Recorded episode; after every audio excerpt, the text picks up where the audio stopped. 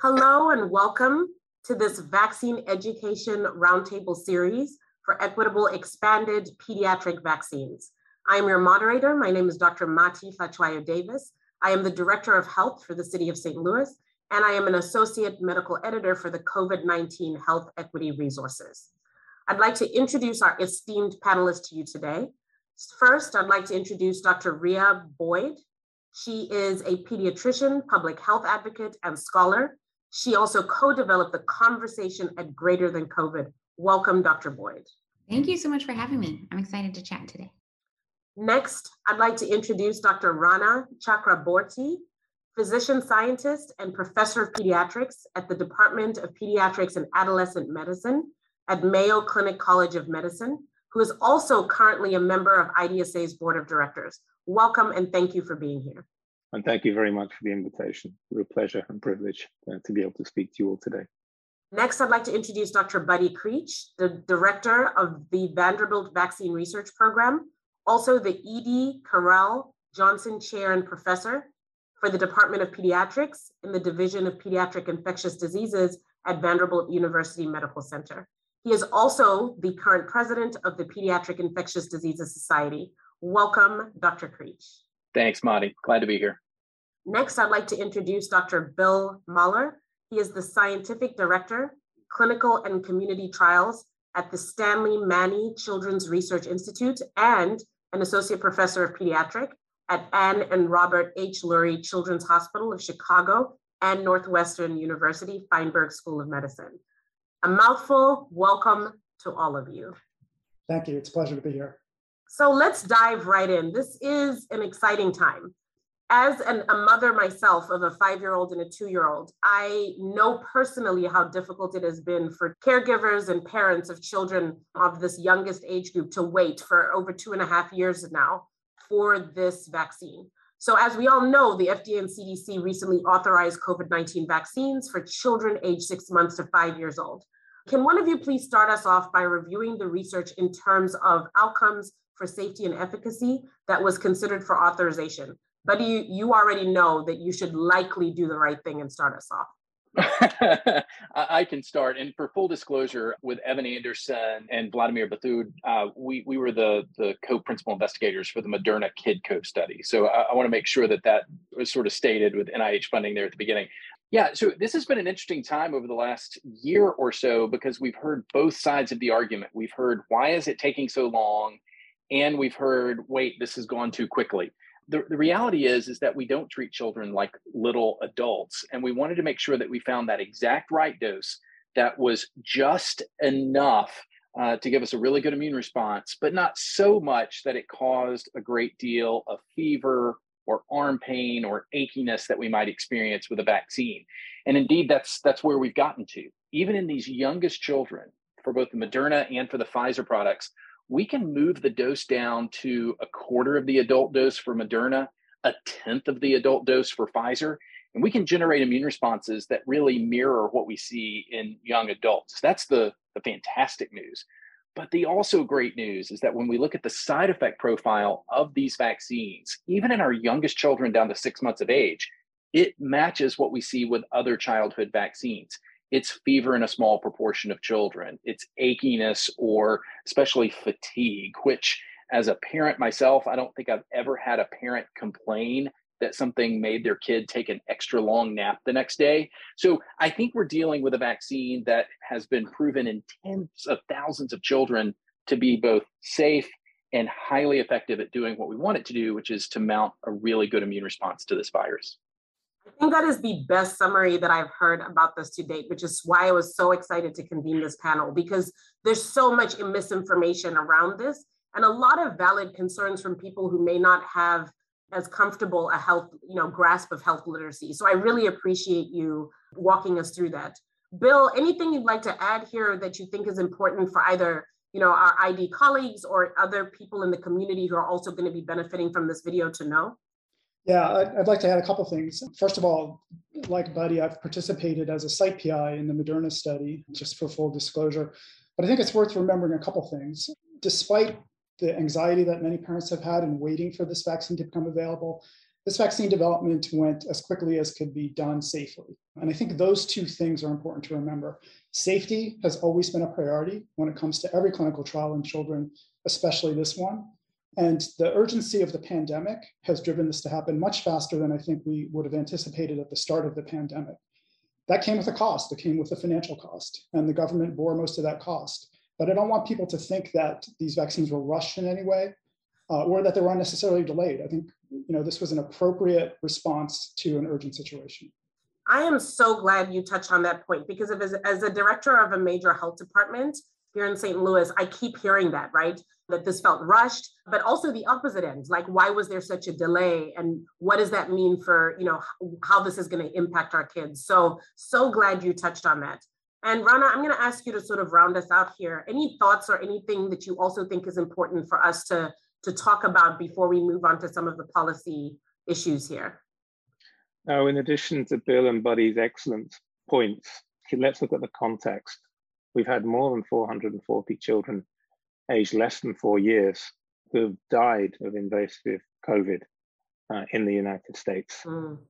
And thousands of others have been hospitalized as well. So we need to keep that background that COVID or invasive SARS-CoV-2 infection was not a benign disease in this age group by any stretch of the imagination. The other thing worth thinking about, especially very relevant to now, is that there's been a surge with the Omicron variant, and that's this has increased the number of hospitalizations for children under five years of age. I think this current surge, the numbers who have been hospitalized are five times greater than the previous surge witnessed with the Delta variant a couple of years ago. So let's have some context as well about how critically important it is not to overlook this vulnerable population. Gosh, I'm so glad you brought us home with that right at the top of this discussion because you know there's again around this misinformation theme that I think is so important for us to keep addressing throughout this hour that we have together is the fallacy around how children are maybe not as severely impacted or that this may not be as as serious of, as an, of an issue as i tell people here in st louis even one child that has to be admitted into a hospital on a ventilator or unfortunately who could succumb to death is too much especially in the context as well of long covid especially in the context of developmental issues that we just don't have a grasp of. I just appreciate you for bringing us back to that context. So, Rhea, I'm going to come to you next. Oh, go ahead. You, you you got more on this issue? Just a little bit of nuance here. Yeah. I think for a lot of parents, it's not just the disinformation that makes them think that kids aren't as affected by COVID. Mm. You know, back in April when the CDC said estimates that now like 75%, I think it was, of kids and adolescents you know, kids under 18 have had a COVID infection. I think parents are also judging by their personal experience with COVID that mm-hmm. their child fared mildly or their child had no symptoms at all when other family members did. Or parents are actually judging by what their pediatricians tell them. Like, at my clinic right now, we have a handout. If you have COVID, right? Because we're having a surge in COVID in our area, just like everywhere in the country is. If you have COVID, our handout seeks to reassure parents by letting them know that 80% of kids who have COVID infections have a mild infection. So I think it's also that parents have personal experience and they have accurate information from their pediatrician once their child's actually infected that you know you can be reassured that your child likely will fare fine. We do have concerns about long term, what the other consequences of these infections might be right. that are still yet to be known as we continue to learn more about this virus. But I think that also shapes how parents think about whether or not their kids need the vaccine. Yeah, I think you're absolutely right. And I think we need to really help people figure out how to balance those two seemingly competing issues, but I don't actually think so as we talk about that, and we'll get to the clinical sort of approach later on. This is a fantastic way for us to frame the discussion moving forward. So I'm going to come back to you, Rhea, because I have you primed for this next question, and I've really been wanting someone to address this head on. We all know that Congress is not currently committed to additional spending for COVID 19. Rhea, can you talk to us about how this will impact children, especially? And, and, and here, I'm most most concerned about those from minoritized and marginalized communities. Can you talk to us about this and, and maybe a shout to what we can do from our positions, people who are in clinics, people who are in research labs, like how, will this impact children and, and what can we do? I think first, maybe setting a bit of context. Like with Buddy, who started out by saying, you know, families waited two and a half years. And for some families, it was like, well, I needed that time to feel more confident that the vaccine was safe. But for others families, that wait was too long. Either way, in that two and a half years, much of the country has tired of thinking daily about their risk of COVID when they leave their house to go to work, to go to camp, to go to school, whatever their activities are. People are trying to get back to whatever semblance of quote unquote normal they had pre pandemic.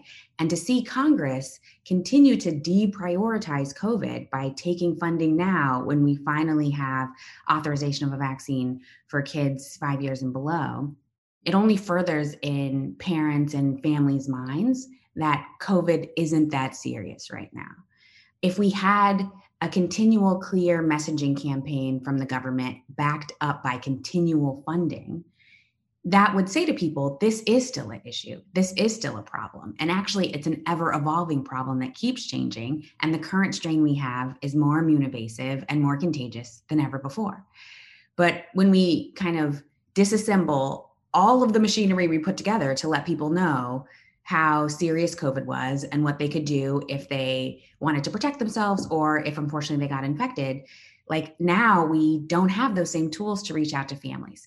So, one, I think practically speaking, we don't have, in terms of the communications campaign, which is what I spent a lot of time working on over the last couple of years, we don't have the same access to talk to families anymore because it actually costs money for us to run ads, for us to be on social media, for people to have their online experiences directed towards credible information, all of that was paid for.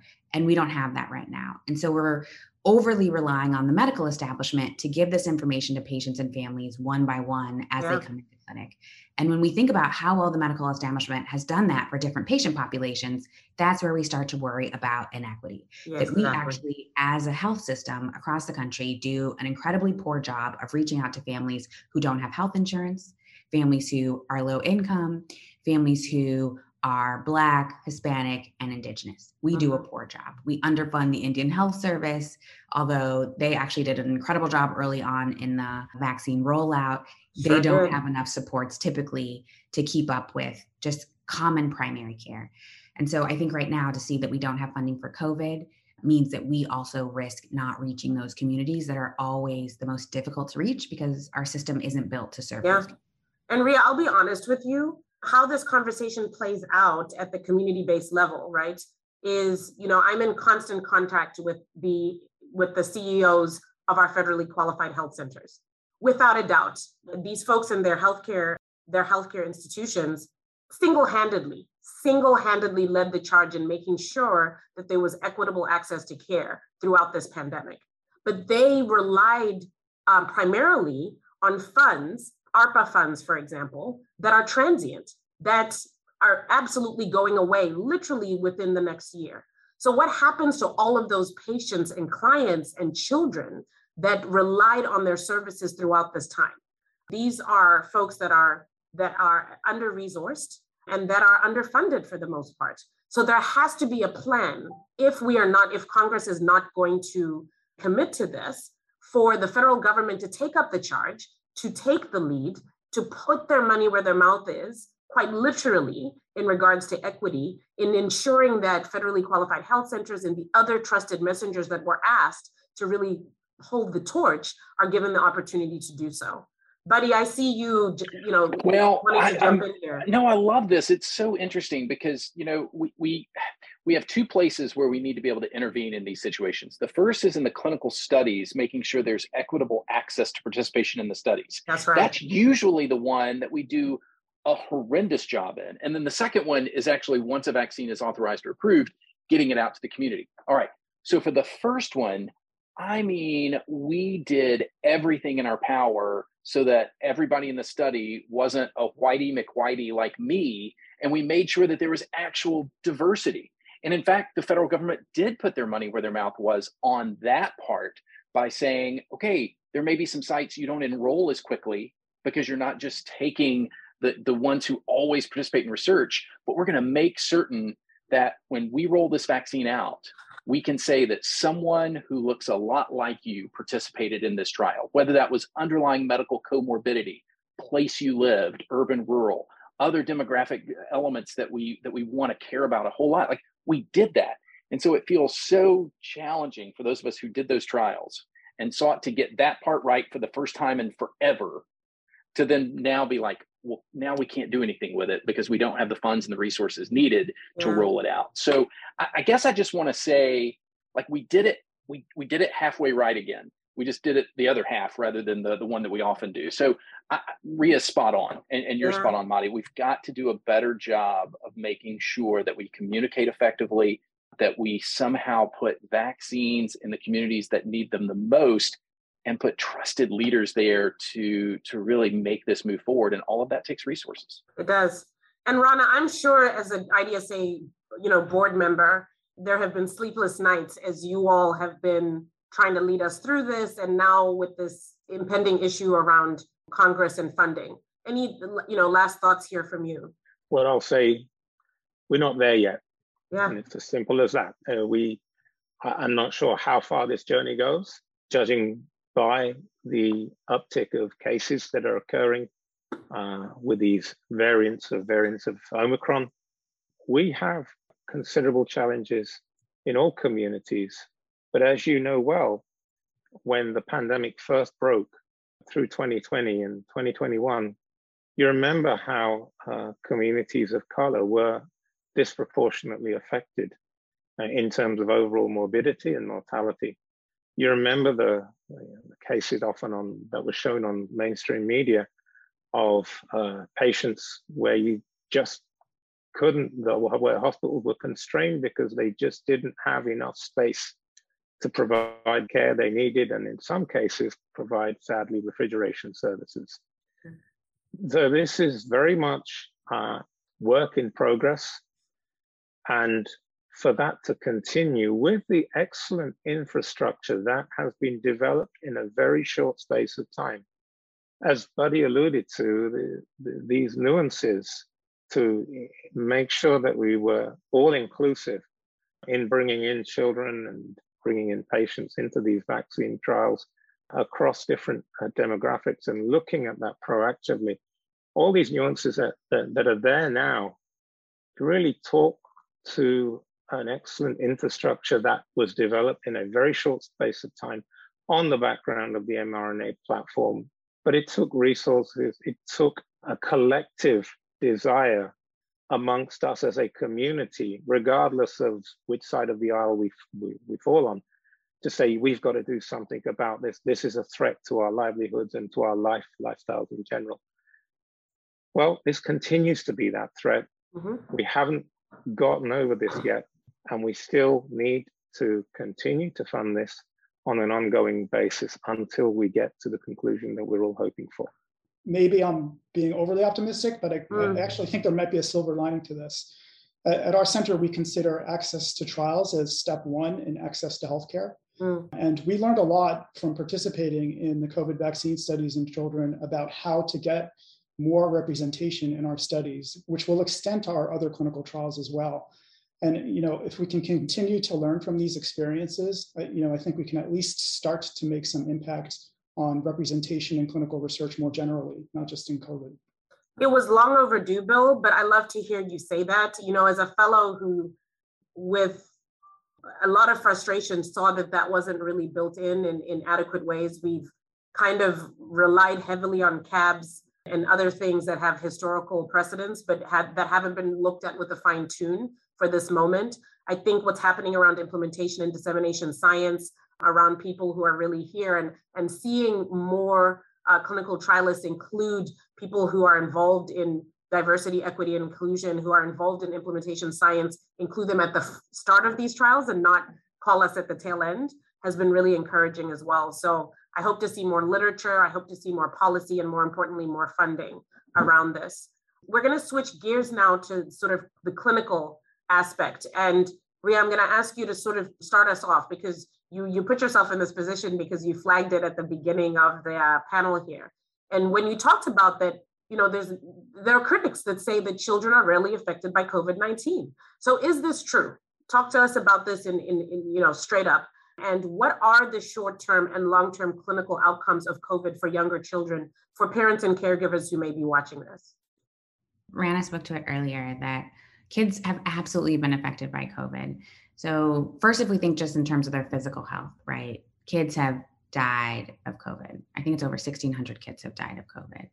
Kids have been hospitalized because they have COVID. Um, kids have experienced long COVID. Children and adolescents have had prolonged impairment that affects their ability to go to camp, to go to school, to do their daily activities, and participate in life and thrive. So, kids have absolutely been affected by COVID kind of physically. I think it's also important that we always are holistic when we think about how kids are affected and we acknowledge how much COVID has disrupted kids' social and emotional well being.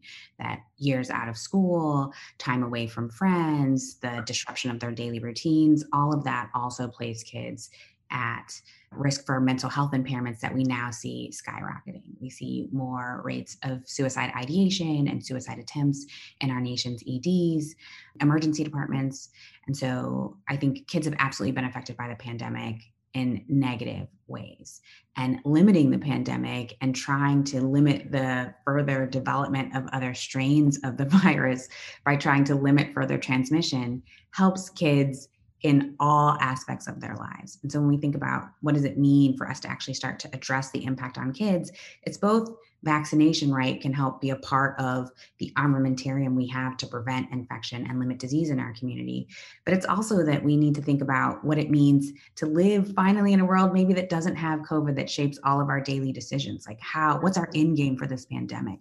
I think part of our end game has to be limiting transmission of disease so that kids can be well holistically, physically, and social emotionally.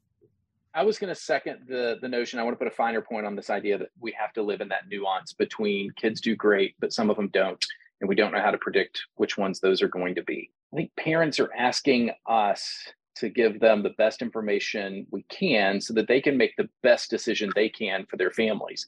And so I, I just want to go back to one thing that Rhea said, which is I think pediatricians are saying the right thing when they say most kids navigate COVID quite well. I think they're also saying the right thing when they say a lot of them don't. And then the final thing I would say on that is not all of these infections are created equally. There are some kids who develop an infection, they navigate it well, but they don't mount a fantastic immune response because of such a mild infection. And so this is the place where vaccine stands in the gap to say we can do better to protect you for your next infection than the wild type infection that you just had. I, I want to shift gears a little bit to talk about vaccine myths that you may be hearing around COVID 19 uh, vaccinations for children, and any tips you may have for how providers watching this can address other inaccurate information that impact may impact a caretaker's decision to vaccinate for their children. Bill, anything here that comes to mind for you? Yeah, of course. I mean, you know, inaccurate information about vaccines didn't start with the pandemic, of course, and pediatricians have for a long time been combating misinformation or misunderstanding about the importance of vaccination for different vaccines. And this has obviously been magnified in part because of the way that discourse happens in this country these days. You know, it's really, for me, it's kind of a one liner. Anything that you think the vaccine might do, the virus does more. If you're worried about adverse effects like fever after the vaccine, the, the virus causes much worse fever. This is all an argument for the vaccine as being much, much more preferred to the, to the infection, and everyone is eventually going to be exposed to this virus and potentially get infected.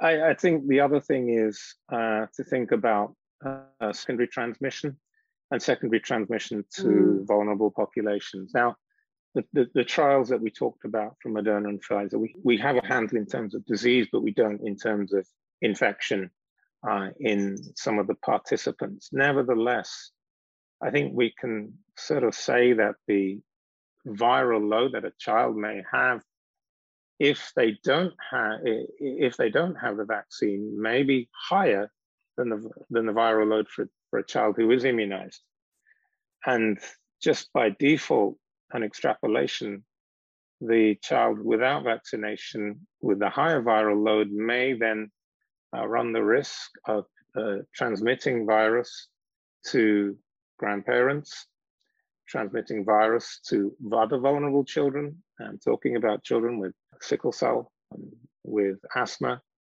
uh, with diabetes, and then with other with a number of immunocompromising conditions, considering the number of children right now that we have uh, who've received transplants, for instance.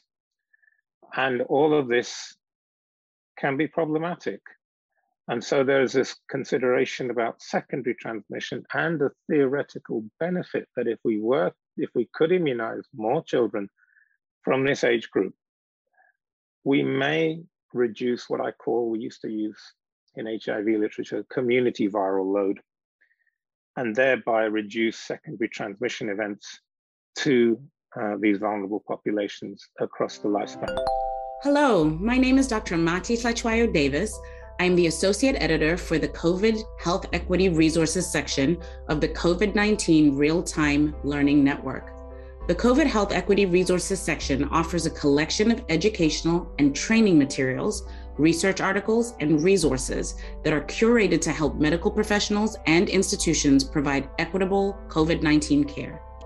Check us out at idsociety.org forward slash COVID 19 Real Time Learning Network forward slash COVID Health Equity Resources. We should shift now and start talking a little bit more about why it is so important for children, especially those in minoritized and marginalized communities, to be vaccinated. We really need to make it clear why that is. So, Rhea, how would you put this across? How would you let folks know why this is so important right now?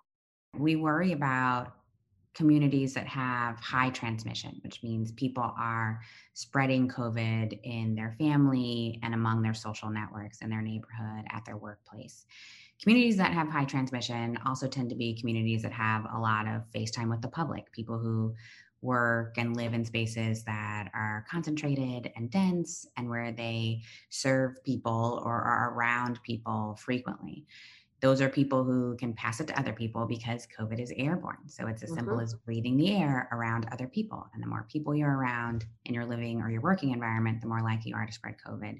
We know because of our nation's history of racial segregation and discrimination in the housing market that people who live in dense concentrated areas tend to be racialized minoritized groups because that's the case that means that not just this pandemic but past pandemics people who lived in areas that were crowded and dense in inner cities and urban areas were where you saw higher spikes of flu for example so it's not just this virus all infections spread better when people are in crowded spaces and so the structural constraints around people who live in segregated communities, I think, place them at greater risk of exposure, which then places them at greater risk of infection and the related complications. So I think that's why many of us have been, you included, Mati, thank you for your leadership around this. We've been so focused on ensuring that those communities um, those racialized minoritized groups, groups of color, are the ones who have access to information about the vaccine and now right. therapeutics,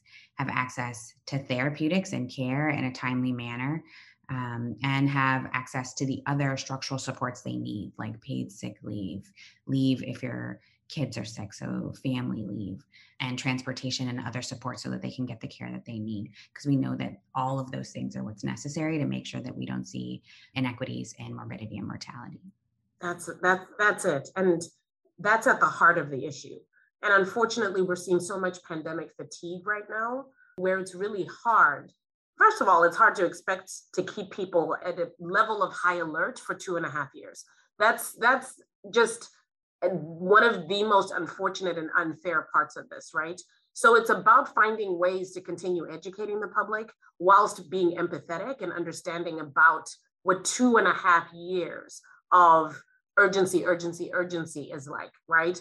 Of the very real mental health and behavioral health challenges that, that you you talked about, Rhea. So I appreciate that. Help me out, guys. Other reasons why we need to impress the importance of this vaccine upon folks. Buddy. One of the reasons I want to do it is because this isn't going to be our last pandemic. Mm-hmm. And while there's pandemic fatigue right now, what it really highlights is the fact that we don't necessarily do this very well during our rest period, right? In our non pandemic time. We don't take care of those underserved the way that we we need to. And so I think what this might represent is a real touchstone for us to be able to say, whether it's at our basal rate or whether it's during pandemics, there are groups of people among us who don't have the same type of access as others to the basic needs of healthcare that we'd like to provide. We've got to figure out a way to fix that. And mm-hmm. you know what? There's a lot of ideas, and some of them are really good, some of them aren't that good. We need to discuss them, we need to debate them, and we need to do that in a really civil, smart way because there's a lot of smart folks out there, and it's going to probably be really nuanced. It's probably going to be really complicated. It's probably going to cost some money. And all of those are going to have to factor into what are our target goals, what are our aspirational goals. But regardless, we need to know where we're going. And maybe the first part of that is to say it's important because different groups among us have different risk factors for different diseases. We need to understand that. We need to understand why these things happen so that we can intervene appropriately. And then I think the last part of it would be that all the things that we're learning about how to best communicate science, how to best communicate to different populations, different communities, that's not going to only be relevant during a pandemic. It's going to be relevant throughout the medical experience for folks. So I think what we're doing now exposes us, but hopefully, uh, as Bill called us to a, a hopefulness here, maybe this is calling us towards something that makes us better as a medical enterprise in the US. I couldn't agree more. Gosh, I want everyone on this panel to, to run for office. I'm voting for everyone. These are the platforms I need. So please get that together with all of your free time. Can I say one more thing on this yes. question? Just really quick. I think so there were many of us, you included, Mati, who anticipated that there would be early inequities in vaccine rollout and in rollout of the therapeutics and in rollout of the communications campaigns, like up and down the border with how our nation faced COVID, we anticipated inequities. And I think we built systems to try to address those inequities that were successful and that was wonderful. And so we now see greater equity in vaccine penetration ac- mm-hmm. across racial and ethnic groups. But what even I didn't anticipate and something that we don't talk about enough, I think, in public health and healthcare right now is what's happening with white folks who particularly vote Republican uh-huh. or who uh-huh. also identify as being an evangelical. Data from Kaiser Family Foundation tells us that that is a population who is at risk for COVID infection because of their low vaccination rates. And so while we can easily talk about the risk factors around uh, segregation, like I mentioned, around dense, crowded housing, around our nation's history of racism that place people in certain working positions, we don't have as much facile language around white supremacy, around how white folks make medical decisions when they're given choices. And if we can't talk about that, what it means to deny medical care when it's also made free to you and when you have more access than other groups, we also don't reach those populations who then yes. also become across become a part of community transmission for other high risk groups? So we're going to have to purposefully t- get tangential because I, I've done this for two and a half years and I don't know that anyone's had the courage to really talk about this in this way, right? We've all seen the data. It was all about Black and Brown communities. And then we Kaiser gave us the data and we saw the shift, right? It was white college uneducated, it was white Republican, and it was white evangelical. And so, have we done enough there? And what does that look like? And Rana, I see you. This is what I was hoping. I was hoping we could get intentionally tangential. So, talk to talk to us a little bit about this. Yeah, I, I think given the polarization we've witnessed in the last, the alarming polarization we've seen in the last few years in the United States, we need to reach out to those communities. They have the vulnerability. We've got to do a much better job in terms of perhaps explaining the science, but in a positive light, not with sort of some of the negativity that we've historically had for the last few years. But come on, this is the US, 2020, January 2020, we've got this horrible virus coming in. And within such a short space of time, we're able to use that mRNA platform and, and get an efficacious vaccine that's relatively safe, at least in the short and medium term, across the lifespan and across all, all groups. And it reduced morbidity and mortality considerably. It made us straighten up our public health systems.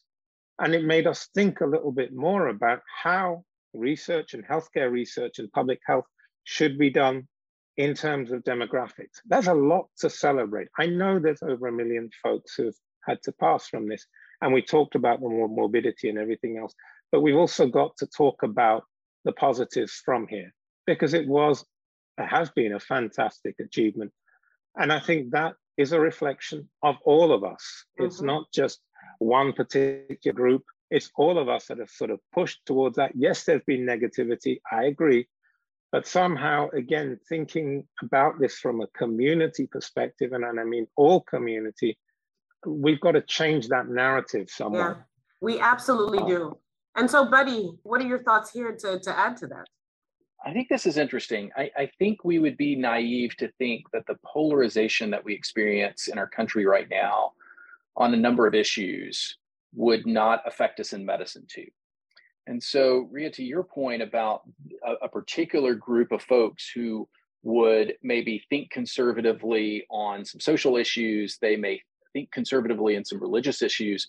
The argument from Saad Omer's group looking at moral foundation theory and what are some of the domains that re- people really pull from when they make a decision mm, not make a decision when they when they react in a way that, that leads them towards decreased vaccine readiness the two domains that stand out are not protection from harm which is one of the foundations of jonathan haidt's moral foundation theory or fairness and equity or even respect for authority the two that drive apparently vaccine hesitancy are a desire for freedom and a desire for purity. In other words, don't tell me what I have to do as it relates to a vaccine, and don't put that thing in my body. I would rather take a natural infection. So, what are we to do in responding to that? It's not about telling them the science necessarily, although it is. We need to demystify it. We need to fix misinformation. I think we need to lean into those moral foundations. This is why the days of a presumptive model for vaccine conversations mm. that may not play in certain populations. Yes. We may have to enter, we may have to be willing to enter into some shared decision making. What's the basis for that freedom?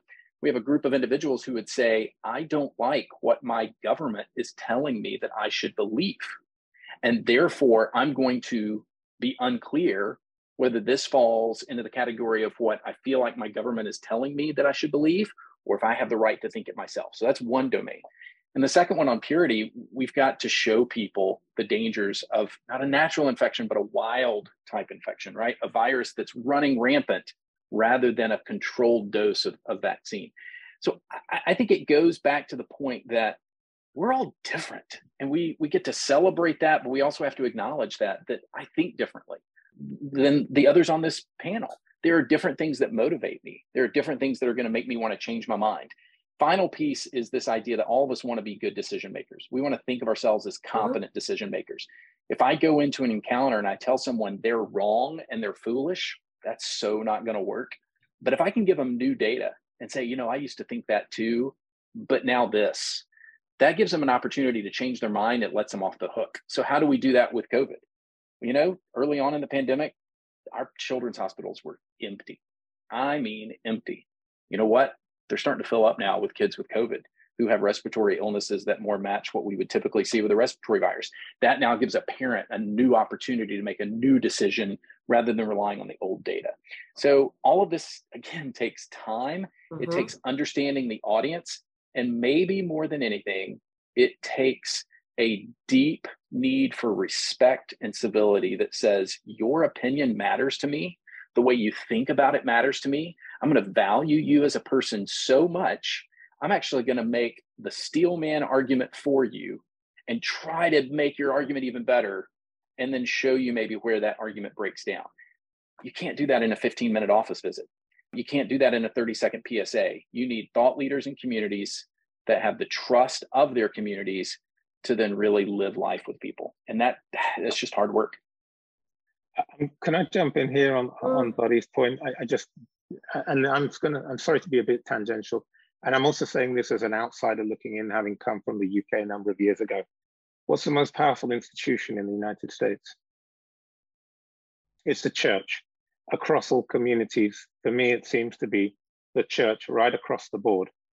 And I know, Rhea, you sort of mentioned the evangelicals and the like. That for me would be the first group to go to, the clergymen across all communities, black, white, rural, uh, city dwelling, and perhaps start and the discussion with those folks because they're the individuals that people are most likely to trust. What I love about what you're suggesting here is that number one, we have models for this at a community level, clergy advisory boards that we've been engaging throughout the pandemic, who have really helped those of us who are leading public health efforts and have academic backgrounds. And in so doing, sometimes forget that we're a little bit removed, right, um, from how folks engage and talk to each other which is why I love the, the, fact that Buddy started off as an academic and then really broke it down in, in words that we can all relate to. This is what training in fellowships and residency should look like. That type of flexibility and not this, this is your script approach, that it's okay to fail. The understanding that you are but a small part of this person's journey towards vaccine confidence. That I love when Jasmine Marcelin talks about she was at a vaccine clinic she started talking to someone. She was so discouraged when she left for her shift. That person didn't want a vaccine. And then a colleague called her and said it took two more shifts for someone to keep talking to this person, and they did. That's a shorter period of time, but in reality, that happens a, a uh, spanning time. But in talking about, you know, I, I, think we need to take from the models from what we've done at community-based approaches with clergy advisory boards, for example, and really uplift those. And also for people in medicine to understand sometimes we're not the messenger. So get out of your own way and empower those who will do a much better job than we will in certain instances. And what does that look like from a systemic level? Oh, Rhea, go ahead. And then I'm going to ask our thing. final question. Only because I really I haven't been able to say this yet, and I really think it's important for people in medicine who are watching this to consider, especially as Buddy said, we have to be thinking about how we're preparing ourselves for the next pandemic. I think I can absolutely accept, and I think it makes complete sense that there are groups in this country, particularly white folks, who don't want anybody telling them what to do. But I can also say that that is the basis of white supremacy. And that it's not just that folks don't want you telling them what to do about their healthcare. They don't want you telling them what to do about guns. They don't want other people to be able to pick who's president. It's actually a crisis that that is how some folks in this country make decisions. It's a crisis for them. It's a crisis for the rest of us. And so we in healthcare, as we prepare for this next pandemic, I earnestly believe that we have to confront the fact that white supremacy continues to shape how people make decisions. Mm. We have to figure out, and I'm not the scholar necessarily to do this, how to invite white folks into a collective living with a diverse United States. To say it's not just you, it's all of us who are doing this, and to figure out the terms on which people can accept that. But this is a project our country has been needing to do since our creation. And it's one that now we're running up against the morbidity and mortality associated with us, not really dealing with it. And that's why I was willing for us to take this very real and necessary tangent, because when we look at the new normal, God, how glad will you be to never hear that term again? But as we talk about that, I want to take these very real issues into that because these are the issues that we should be confronted with, right? The fact that we opened up a whole other avenue of marginalization that needs to be addressed and that should challenge all of our systems in the way that we approach folks. All right, you did it to yourself. So this final question we're going to have to zip through, right? Most people have moved on from the pandemic. So where are we now and what does the path ahead look like regarding equity? Difficult to, to, to do in a couple of minutes, but I'm going to ask each of you to give me some closing thoughts around that. Bill, I'm going to come to you first. The one thing that has not been brought up is that this is not isolated to equity in the US. This is mm. global equity as well. Yes. And we need to think about that when we think about not just the current pandemic, but anything that comes up in the future. Thank you. Rana, what do you think in this in this closing topic? Where are we now? What does the path look uh, look like ahead in regards to equity for our children? We've been on quite a journey so far. Uh, I think we've still got quite a bit of a journey left. I take the positives that uh, we've been able to adapt so quickly and, and, and sort of lead as well, talk, talking to that global aspect that Bill just mentioned. But I think it will, there are substantial uh, challenges mm-hmm. that we're coming up against now. We're talking about um, funding through, through Congress, but there'll yes. be other challenges that will come along. And we have to have an infrastructure that is ready to meet those challenges as and when they arise. Thank you. Thank you. Yes, buddy. Well, I would just make two points. One is we need to continue to fund the science. That's where we are in the pandemic, yes. uh, both the basic science, the clinical science, and then the implementation science that we've talked a little bit about here.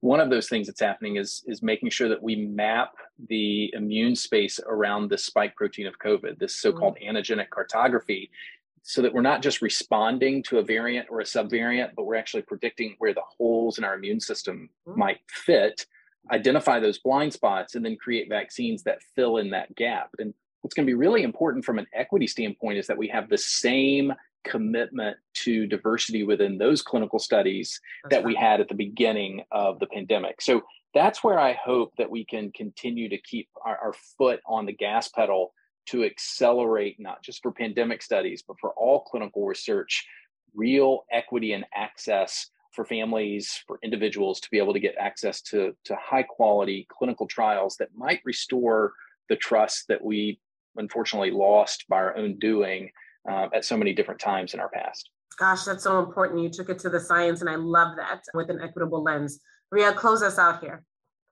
I think if we took a 50,000 foot view, I think where we need to go is universal healthcare. Not having everybody in this country have equal access to healthcare right in their community and having us during a pandemic have to cobble that together to bring it right to people's doorsteps to have mobile clinics mobile vaccine outreach that's a sign that our healthcare system wasn't evenly distributed. We knew that and we need to redistribute it. I think universal healthcare would mean we would be more prepared for the next pandemic because people would have a relationship with the provider that they go to for all of their care. And then through those networks we would disseminate whatever resources people needed to know throughout their trusted local healthcare system instead of what we have now, which is trying to cobble together something in an emergency for folks who we've long ignored. Thank you so much. I knew this panel would be exactly what I what it has become. Such an important conversation, a transformative conversation, and a probing conversation that I hope folks at every level, but especially those who are in the position to make decisions, will pay attention to. Thank you so much for being with us today.